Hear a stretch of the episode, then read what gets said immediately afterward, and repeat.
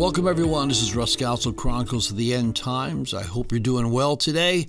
Today, we're going to be discussing the Holy Spirit, the church, and you.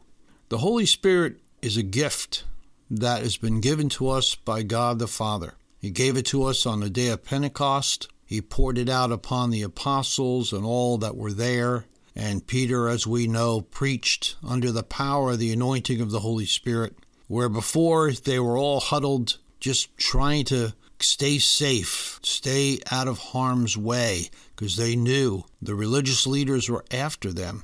But the Holy Spirit came along and empowered them and strengthened them and gave them what they needed to get the gospel out, to get the word that Jesus Christ was alive and well.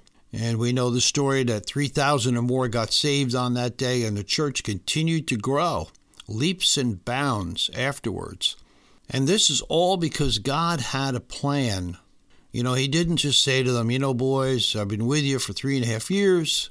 Now I've spent 40 days with you on and off, instructing you and encouraging you, and I think you're ready to go. Go for it, and I'll see you when I get back.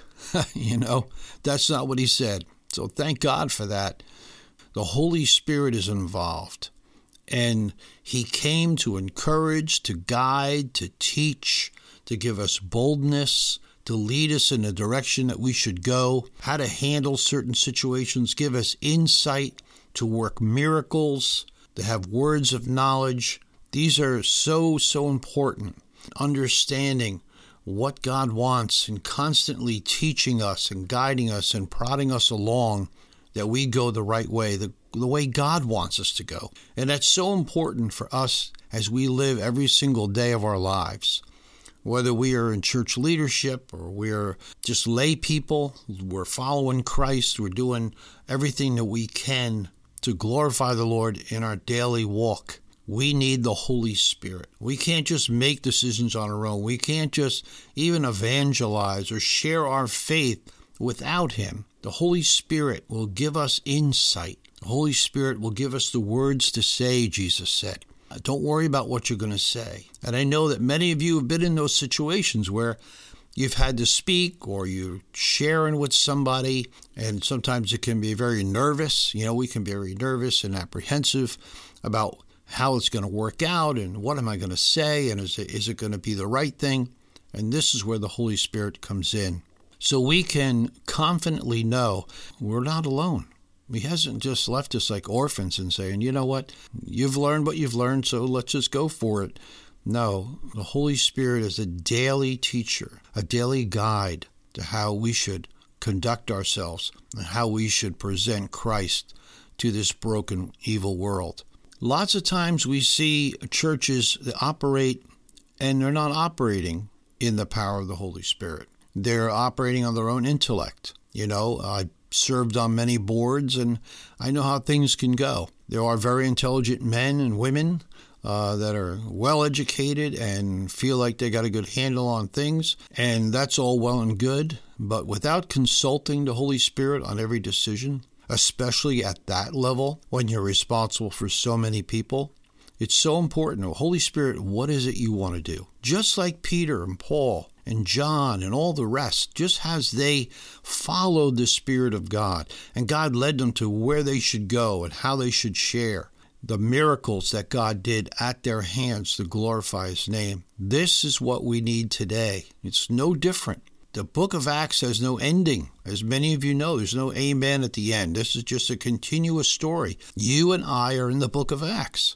We're in chapter, you know, 5,000 some odd, whatever it is. But we are there. We are part of the story. And unless we bring the power of the Holy Spirit into our lives, we're missing out. We're going to make too many mistakes. We make mistakes as it is. Being our best, we still make mistakes. But without the Holy Spirit, we will not be able to guide others. We won't be able to reach them. Words are not enough, they have to be touched by God got to be God's word and it's got to be at the right moment. And then it pierces the heart. And then people benefit from it. You know, because we are not to argue. We, we are not to dispute back and forth and argue with people. That wins nobody over. It's just the love of Christ and the knowledge of the Word of God, led by the Holy Spirit, that will bear fruit in our lives and bring others to Christ. There are many that will say, well, you know, the baptism of the Holy Spirit was just for the church in the beginning. You know, it's kind of like a kickstart. You know, God gave him a kickstart, and there you go. Uh, if you just think about that for a minute, it makes no sense.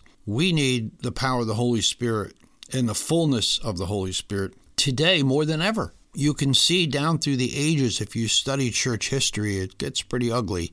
And as the Holy Spirit was no longer consulted and church went on its way, developed their own traditions, you know, developed their rules, and, and actually became quite corrupt through the Dark Ages.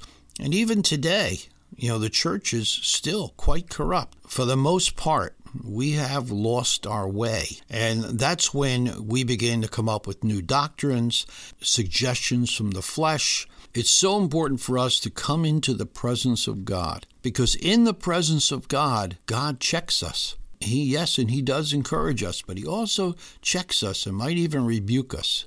Abiding in the presence of God. That's a whole sermon or teaching on its own. But we can do nothing without him. If we realize that, Jesus said, You're not going to do anything without me. You know, Jesus loves them and he loves us when he was speaking to the apostles. But he didn't hold anything back because it wouldn't have been right. He said, No, you can't go on and on and on. You're not going to make it. You have to abide in me. I am the vine. Abide in the vine, and you will prosper. And that's what we need to remember. Let's abide in Christ. Let's allow the Holy Spirit to talk to us. And if you have never experienced the baptism or the immersion, the baptism of the Holy Spirit, ask the Father to give you the gift that He has promised because it's for all generations, Peter said. If you look it up, he said this is for all generations, for all those who follow Christ. So, why would we cheat ourselves by not getting everything we can from God? Obviously, Peter and the apostles were saved. There's no doubt about that. They followed Christ. Jesus loved them. They had a relationship with Him. But there was something else that He wanted them to have. He wanted them to have the power that He had because Jesus had all the presence of God. He had all the attributes of God. He had the fullness of the Spirit the Bible tells us. And he said, I want you to be like me. I want you to have everything that you need to do the work that I have started here. Yes, we're not going to be like Jesus all the way. I mean, that's never going to happen. You know, we're just people. But Jesus knows that. And he said, with the Holy Spirit, you can do things I would have done in that situation. What would Jesus do in this situation? How would we know what to do except for the Holy Spirit will guide us and gently instruct us and open doors for us that we could never open. We can sit there and slam on the doors, we could try to bulldoze them down with a tractor, and they won't open. The Holy Spirit just unlocks the door. So I pray that you will continue to seek the Lord, and may the Lord continue to bless you all and open all of our eyes to all that He has for us. And we can live in victory, for we will overcome by our testimony and the blood of the Lamb. God bless. This is Russ Scalzo Chronicles the End Times. Till next time, keep looking up. The King is coming.